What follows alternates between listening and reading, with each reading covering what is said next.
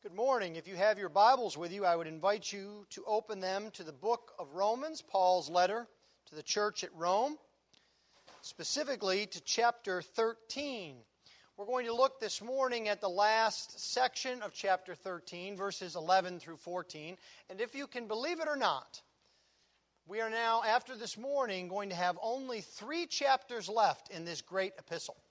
We have been working our way through what is perhaps to many the most uh, systematic exposition of the gospel and the doctrines of grace in the New Testament.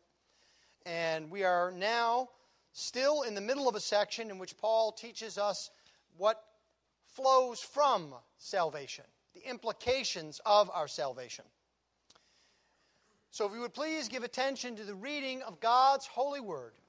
For the word of the Lord is completely inerrant the word of the Lord is completely sufficient, and the word of the Lord is completely authoritative. Romans chapter 13, beginning at verse 11. Besides this, you know the time, that the hour has come for you to wake from sleep. For salvation is nearer to us now than when we first believed. The night is far gone, the day is at hand. So then, let us cast off the works of darkness and put on the armor of light. Let us walk properly as in the daytime, not in orgies and drunkenness, not in sexual immorality and sensuality, not in quarreling and jealousy, but put on the Lord Jesus Christ and make no provision for the flesh to gratify its desires. Thus far, the reading of God's holy word. Let's pray for the Lord to add his blessing to it. Heavenly Father, we ask this morning that you would open up your word to us, that we would not only hear it and read it, that we would not only understand it, but that it would take deep root in our hearts. That we, O Lord, would be changed by your word. That your word would be the means that your Holy Spirit uses to make us more and more like your Son. This we ask in Christ's precious name. Amen. Have you ever had the experience of watching, either in person or on video, someone who is sleepwalking? It can be quite humorous on some level because we can do things when we are sleepwalking that we are not aware of. Perhaps we can even seem awake to other people while we're sleepwalking. There are stories, for example, of a chef who, in the middle of the night, goes into his kitchen and whips up gourmet meals and then goes back to bed because there's no one awake to eat them. There's a story of a nurse who, in her sleep, draws artistic masterpieces. And art galleries all around the country vie for her works the only problem is the only time she makes these masterpieces is when she's asleep. There's the tragic story of a man who, in his sleep, decided to walk outside in the middle of winter in his underwear. And he froze to death because he wasn't aware of what he was doing Perhaps the most humorous one that I've seen is that someone actually, in the middle of the night, while she was asleep, got up, got onto her computer, logged on, and sent several emails to her friends. I would love to know what the contents of those emails were. So the idea here is, is that we can seem awake, we can even take up activities when we are asleep. But that is not how we are intended to live. These are humorous stories, these are tragic stories because we are not intended to move about when we're asleep. We're intended to be awake when we act. And so, what Paul is doing this morning here is he is calling on all believers to be awake, to not give in to spiritual slumber. And so, Paul is providing here, once again in our text, a practical directive about the Christian life. As we'll see, Paul is not describing some hypothetical or far in the event, far in the future event. He's not trying to give us an inspired crystal ball, so just in case it happens that we are alive when Jesus returns, we can look to this text. No. But Paul is also not trying to remind us of what Jesus has done in the past, to dwell and look back on memories. No, he is speaking to every Christian right here, right now. He is calling you to wake up from spiritual slumber. Are you a new believer in Christ? Well, then listen to Paul. Have you known the joy of fellowship with Jesus Christ for years? Well, then listen to Paul. Have you walked with Christ for years upon years, seeing your covenant children and their children embrace Jesus Christ? Well, then listen to Paul. He wants you to know the Lord's desire for your life. And so this morning, I would like us to see three things from this text. First, Paul calls upon us and he tells us we need to be awake. Second, Paul answers the question what are we to wake up from? And then, thirdly, if we know we are to be awake from something, he answers the question what are we to be awake to? We need to be awake. What are we to wake up from? And what are we to wake up to? Now, let's start by looking at the call to be awake. Now, this is all the rage today in our society. And just a bare call to be awake, we need to be careful as to what the meaning that we pour into this word is. Because after all, in our society in the last few years, it is all the rage to be woke. Now, what does that mean? It means that we are supposed to be awake to certain views. We are to have certain views about our society, certain views about sexuality, certain views about the government, and our awakeness, our wokeness, if you will, is directly correlated to what we think. There's only one way to think in this view. And this is an unbiblical view because the way we are awake according to society, according to our culture, is to shake off God. To say we don't need God. Society is telling you right now, in advertisement, in television shows, in movies, in magazines, in books, what they are saying to you is now is the time for a fresh start. Now is the time for people to finally get it right after all of the mistakes of all of the years, right now we're going to get everything right. And we don't need God. We need to shake off all of these confining and restricting views of the Bible and of God. A new age has come. And there still is no sign of Jesus Christ coming back. We need to push off those thoughts, to shake off God, and to be awake. And this is an unbiblical view. A second unbiblical view might even be experienced by Christians. Now, just because you believe on the Lord Jesus Christ does not mean that all of your views are biblical. That's what discipleship is for, to conform our thinking to the Scriptures. And one other unbiblical way to look at being awake is to see in it just relief. I just need to get away. When I was younger, there was a famous commercial in which there would be a lady sitting in a bath and she would say, Calgon, take me away. I don't want to know what's going on in the world. I want to act like the world is far away from me. And sometimes as Christians, that's very tempting because the real world is hard. And this would have been true to the people that Paul is writing to. A first century Christian would want to get relief, especially from what Paul has told him is the present evil age in Galatians chapter 1. A first century Christian would be persecuted by the Jews, he would be persecuted by the Roman state. And so he would want to get away. Now, the irony is, 20 centuries later, we find our society in much the same place. Many Americans are in this boat now. We just want relief. We just want to get away from it all because we're afraid. We're afraid of what our culture is doing. We're afraid of what our government might do. And we just want to push this off from our minds. But that's an unbiblical view of being awake. There's another unbiblical view of being awake, and that is we are awake and waiting for the spectacular to happen. We confine God to the box of special events. That's all that's important. Now, that doesn't make sense perhaps at first, but let me explain it. How could it be confining God when we're thinking about God acting in spectacular ways? Well, the confining factor is we make God only act in spectacular ways. And so God's not there in our everyday. He's not there when we're changing diapers or making dinner or producing reports at work or fixing cars or taking math exams or writing English essays. He's not there. He's only about to come for the spectacular.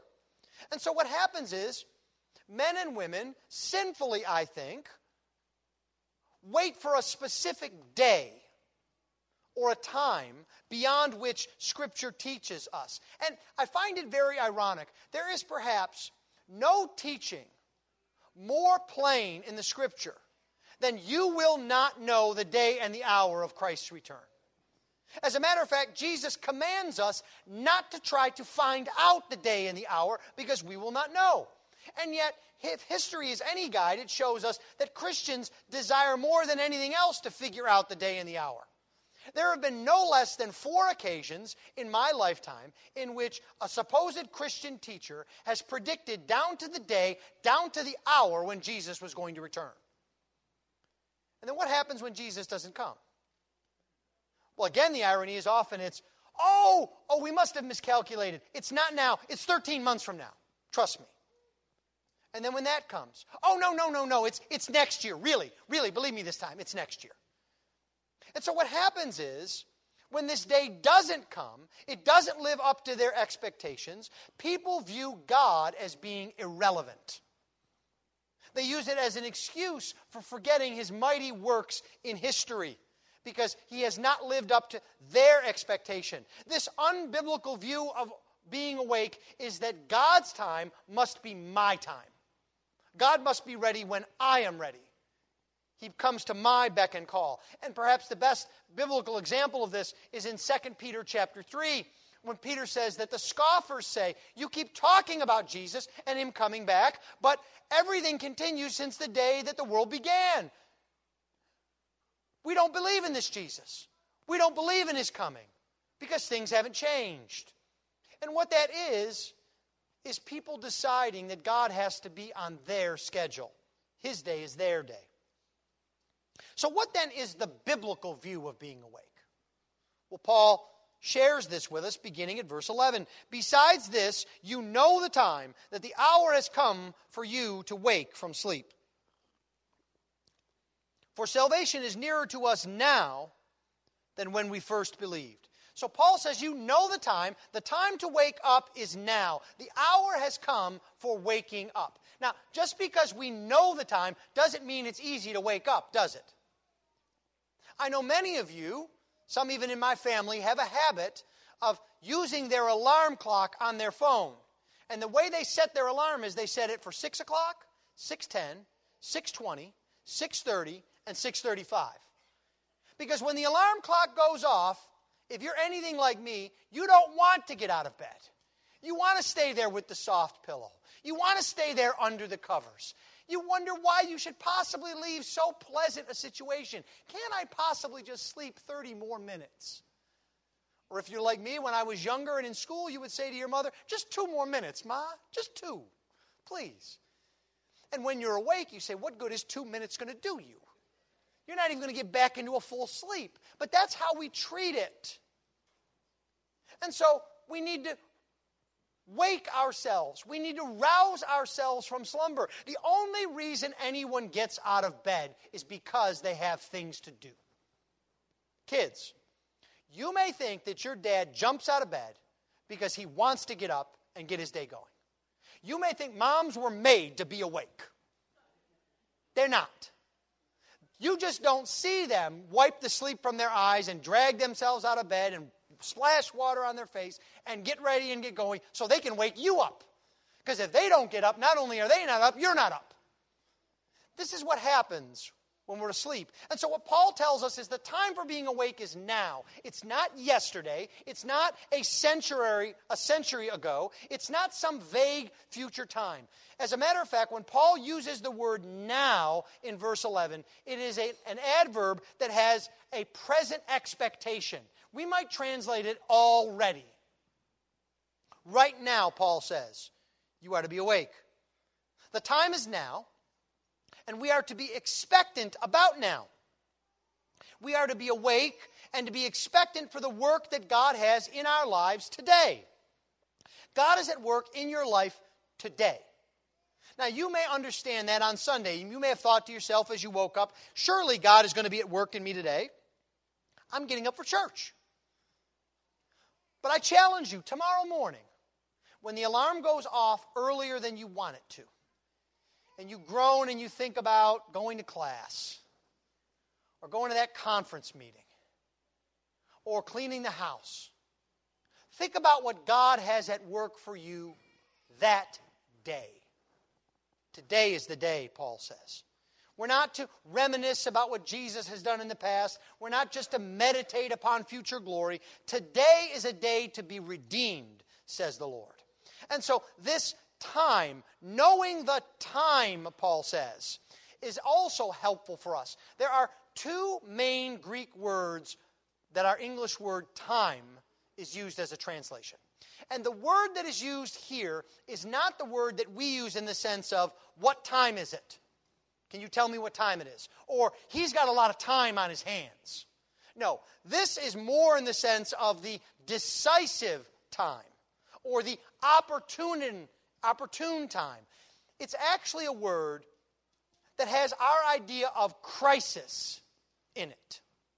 And so, what God is saying is, wake up today. Yes, right now, I mean this day today. This very hour is the time I want you to be awake and aware of. Because today is a crisis for the Christian.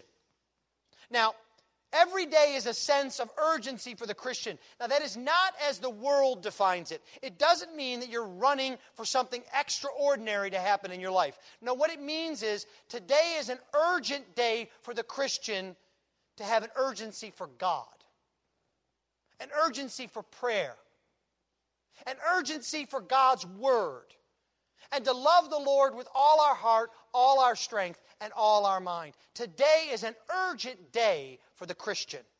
And so our lives are to have purpose today. We are to love others, as Paul has reminded us in verse 10. You'll notice that verse 11 begins, besides this. What is the this? It's loving our neighbors as ourselves. Our lives are to have purpose. We are to serve the Lord. And we are to tell others about Jesus. Today is the day for us to be at work for the Lord. So, what then are we to wake up from? The first thing that we are to wake up from is the sleep of sin. And so, God has graciously given us truth in a way that we can easily understand. We all know what it's like to sleep, we all know what it's like to become drowsy. And so, He gives us this image here. What He is saying to you is to put off sin. It's like saying, put off your pajamas and put on your clothes. Now, perhaps this isn't as easily understood in the last decade or so as previously. When I was growing up, no one went out in public in their pajamas. Not even at Walmart. Nowadays, people do this all the time, and schools actually have pajama days in which they tell you not only can you, you should go out in your pajamas. Now, the idea here is, is that you don't leave your bathrobe on or your nightgown or your night clothes and try to go about your day. Again, years ago, people didn't even like to answer the door if someone came to their door early in their night clothes. You take those off and you put on the clothes that you work with. And that's what Paul is telling us. We are to put off sin because the night is over. The night of our sin is past. Jesus has come, the sun has arisen. And so we are to put on Jesus Christ. We are to put off the sleep of sin and our night clothes of sin. So, what does that mean? Well, sin causes us to stay asleep and the irony is, is that sleep then causes us to be insensitive to sin. It is a cycle. Sin puts us to sleep, and our sleepiness makes us insensitive to our sin. So, what kind of sins might we think about with this? I'll give you three illustrations. First, self centeredness. The sin of self centeredness makes us asleep to everyone around us. We're not worried about how others are feeling, what others are experiencing, what is going on in our world. We're only worried about me, myself, and I. And so we are oblivious to the world around us, to other people's wants or needs, to other people's hurts. We don't engage others. We only think about matters such as they affect us. And so that sin puts us to sleep. Secondly, we might think about worldliness. Worldliness makes us insensitive and sleepy to what is going on around us. Now, that may seem odd at first glance, but it's very true because the world carries us along with it. To be worldly means you don't need to think for yourself, it means you just simply go along with the crowd. Have you ever had the experience in the summer of going tubing? You get one of those big tubes and you put it in the water, and that's my kind of sport because you sit in there, and as long as you've got some sun lotion on, you're fine. You don't need to do anything. You don't need to paddle, you don't need to swim, you just sit on the tube. And again, if you're like me and the sun is nice and hot, you fall asleep. And where do you go? Well, you go wherever the river takes you, right? And sometimes the river takes you places you don't want to be. You might get stuck in some brambles. You might all of a sudden wake up and you're in some rapids or there's rocks around. And you say to yourself, How did I get here? And you don't know. It's because the river's been carrying you along. That's what worldliness looks like.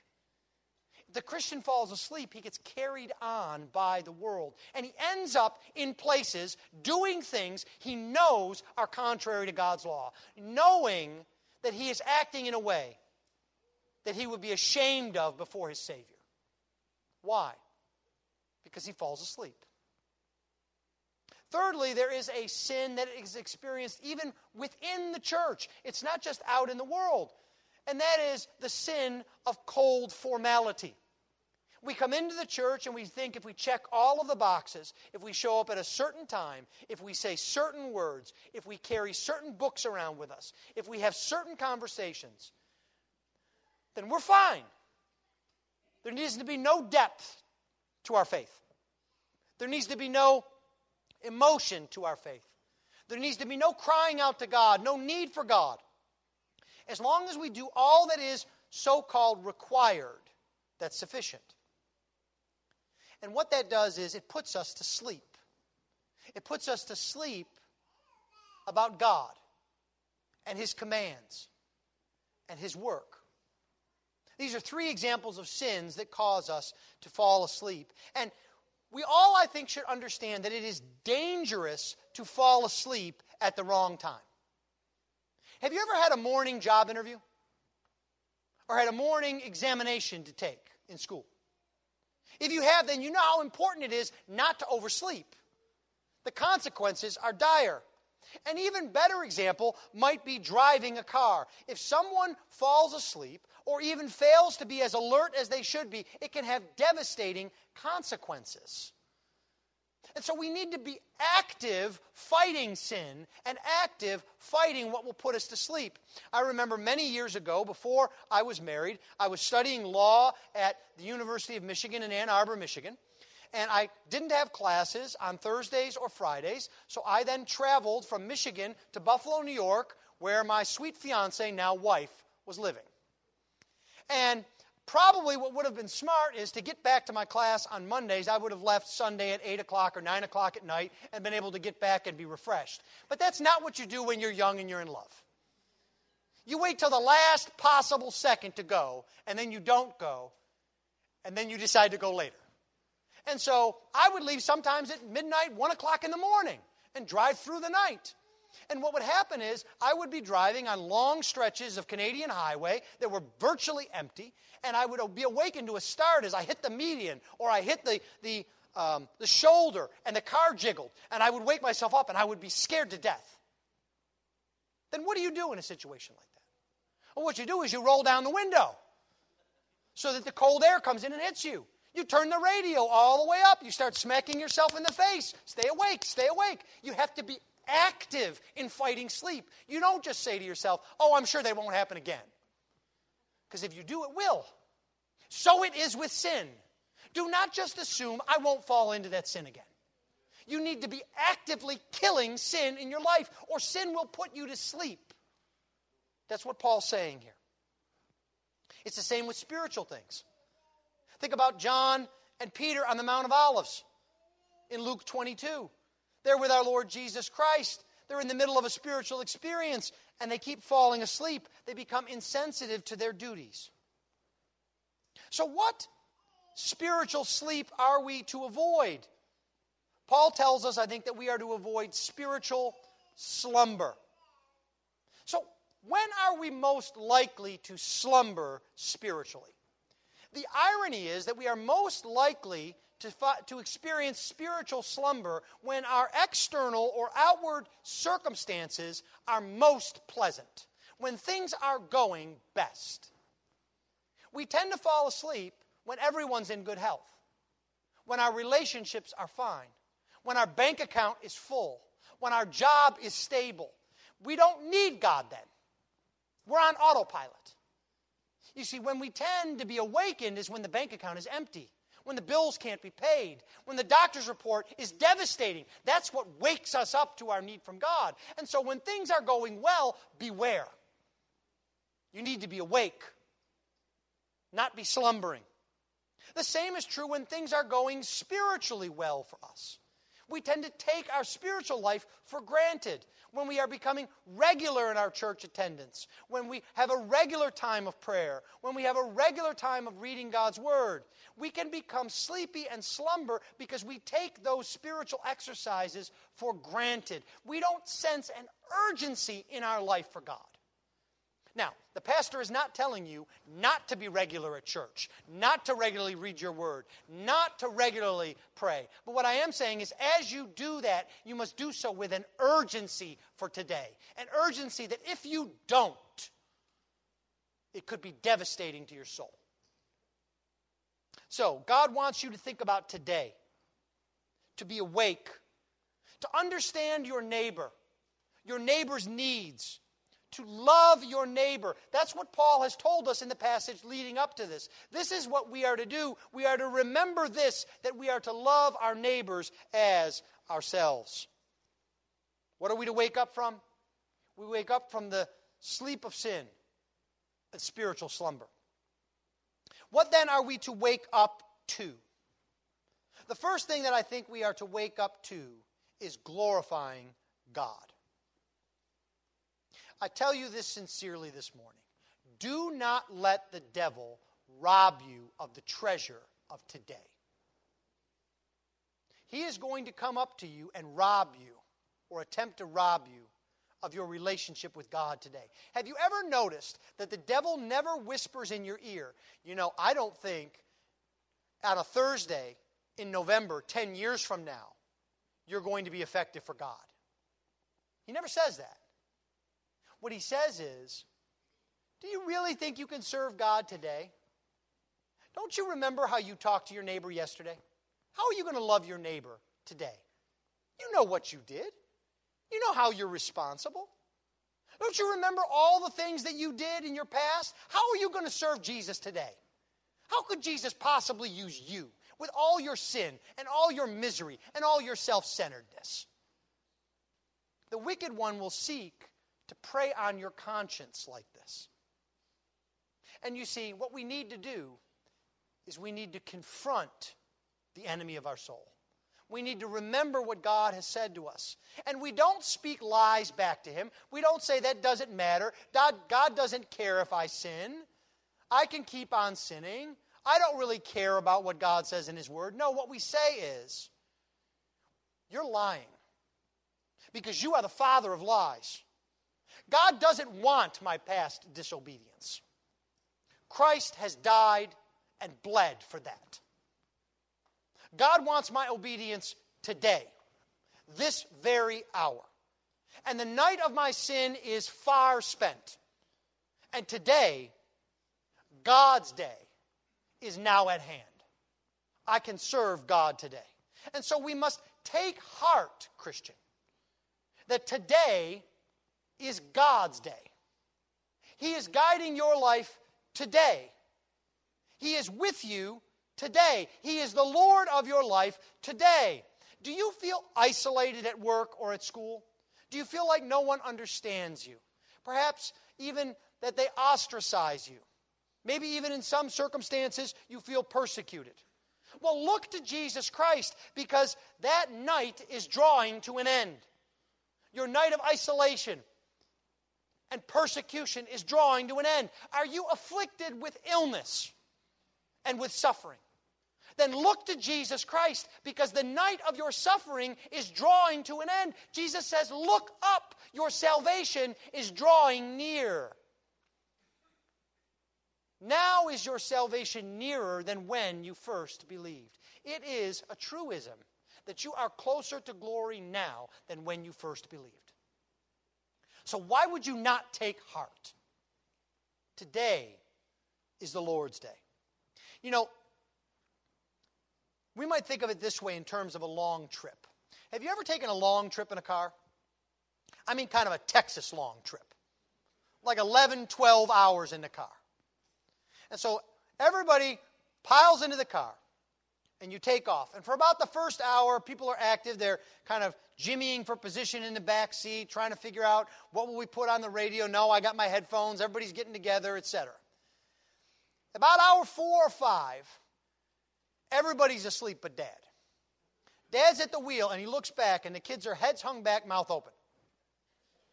Out like a light. Right? Dad's just hoping to stay awake. So he's he's in control of the radio because he's the only one listening. And then something else happens. About hour 11 of a 12 hour trip, people start to stir.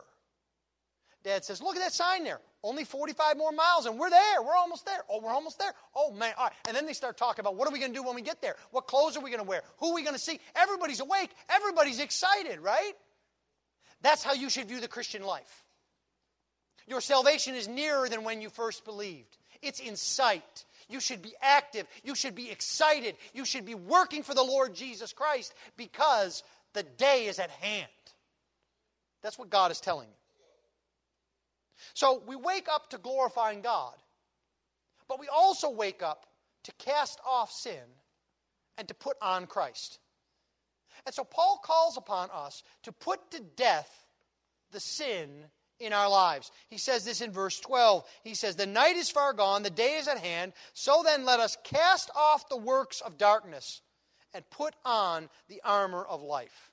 And then in verse 13, he gets very bold. You know, even if I wasn't told this in the Bible, I would know Paul is a preacher. Because verse 13 is one of those verses where Paul goes from direction to preaching to meddling, as we preachers say because he gets very pointed and specific. He even uses some words that we're not comfortable using in public. But then he also uses some words that we might not expect. He says, we're to walk properly, not in quarreling and jealousy. Now, I want to stop right there for a moment. Kids, did you think this morning the Apostle Paul was going to call you out on your spiritual life because you've been fighting with your brothers or sisters. Because he just did. No quarreling. What about jealousy? Dads, are you jealous of somebody's car at work? Are you jealous of somebody's job or the way they get praised? Moms, are you jealous of the way some ladies in the neighborhood look or the way they're provided for? Or whether they have kids or don't have kids, or how many kids, or whatever it is. Paul tells us we need to put that off. That's of the night. That's of the enemy. We don't carry that forward. That's not following Jesus. We put that off. And the Bible always gives us two directives, and Paul is wonderful at this. He does the exact same thing in Ephesians chapter 4. He tells us to put off sin, but you don't run around naked. You put on Jesus. And so we put off sin and we put on Christ because it is not enough to stop lying. You have to tell the truth. It's not enough to stop stealing. You have to work so that you can be generous for others. We put off sin and we put on Christ. Now, we should not think, however, that Paul is simply trying to get us to be better. As if somehow, if we do these things, then God will love us. We have to remember the context. Paul is speaking to believers here. He's speaking to those who know what Jesus has done. Remember, we go all the way back to those two verses we've been repeating every single week chapter 12, verses 1 and 2. Knowing the mercies of God, knowing what God has done. Therefore, we then live this way. And so the context of all of this is that our salvation is nearer than before. We have experienced salvation through faith in Christ, and now it is nearer to us. And so putting off the works of darkness and putting on the armor of light is something that the children of God do. It's the grace of God that enables us to do this. God's grace is at work in our lives. And so the Christian must put on the armor of light, or in other words, put on Jesus Christ. He is to be focused on putting off the works of darkness today, because those works of darkness belong to the night, they belong to the days before salvation. And he urges us to walk properly. That means that God has determined that today is the day that the darkness should be destroyed the believer in Jesus Christ experiences the fruit of his salvation by how he uses the daylight that God has given to him. The desire of the believer should not be for works of darkness. Now, do not expect, even by God's grace, to walk as you will walk in glory. You will not be perfect. Do not expect that today will be without struggles. Struggles do not mean that it is darkness. Struggles do not mean that it is hopeless. That is a part of life in Christ. But do expect God to show you His grace on this very day. For today is the day at hand. In conclusion, let's look very briefly at three types of people and what it means for the day to be at hand. First, Paul has a practical message for those of you who have not rested upon Jesus Christ for your salvation. If you find yourself this morning questioning just who Jesus is and why he would have such an effect on you and why the pastor keeps talking about him, if you are doubting his message, if you doubt your life can be changed, if you doubt that you need Jesus, then Paul has a message for you. Be awake. Today is the day of salvation. Today is the day for you to wake up from your slumber, from the sleep of self interest and self satisfaction. It is not too late. In fact, today is the perfect day for you to recognize your need of Jesus Christ and to fall down before His grace. Oh, do not wait. Do not ignore the alarm that God has graciously given to you. There is no better time to flee from sin and hell. There is no more appropriate day to seek redemption than today. Hell is full of people like Felix, who said to Paul, You know, this is interesting what you're telling me about Jesus, but let's talk about that tomorrow. He put it off. It's high time that you listen to the living God. It's for your own life and health that you should wake up and see the nearness of God's grace. Paul also has a practical message for another group of people this morning. He's speaking to those believers to whom God has blessed with children. You now have a wonderful opportunity to impress upon your covenant children the importance that God has placed on today.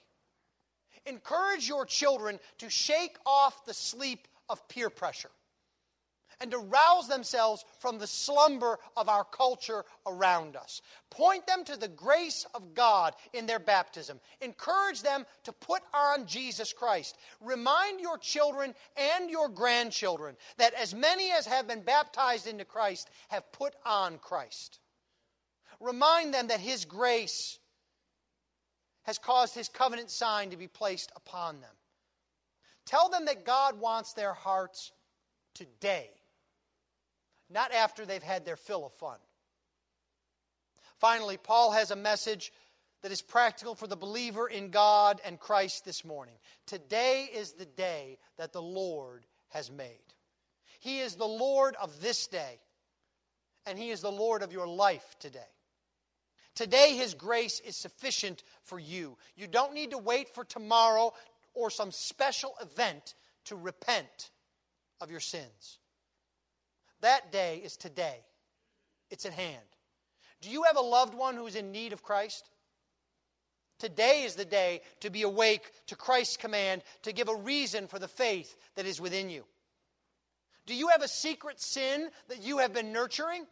Today is the day to cast off the works of darkness and to walk in the light. Do you doubt that you can put off sin today? Do not fear, because God in Christ Himself is for you.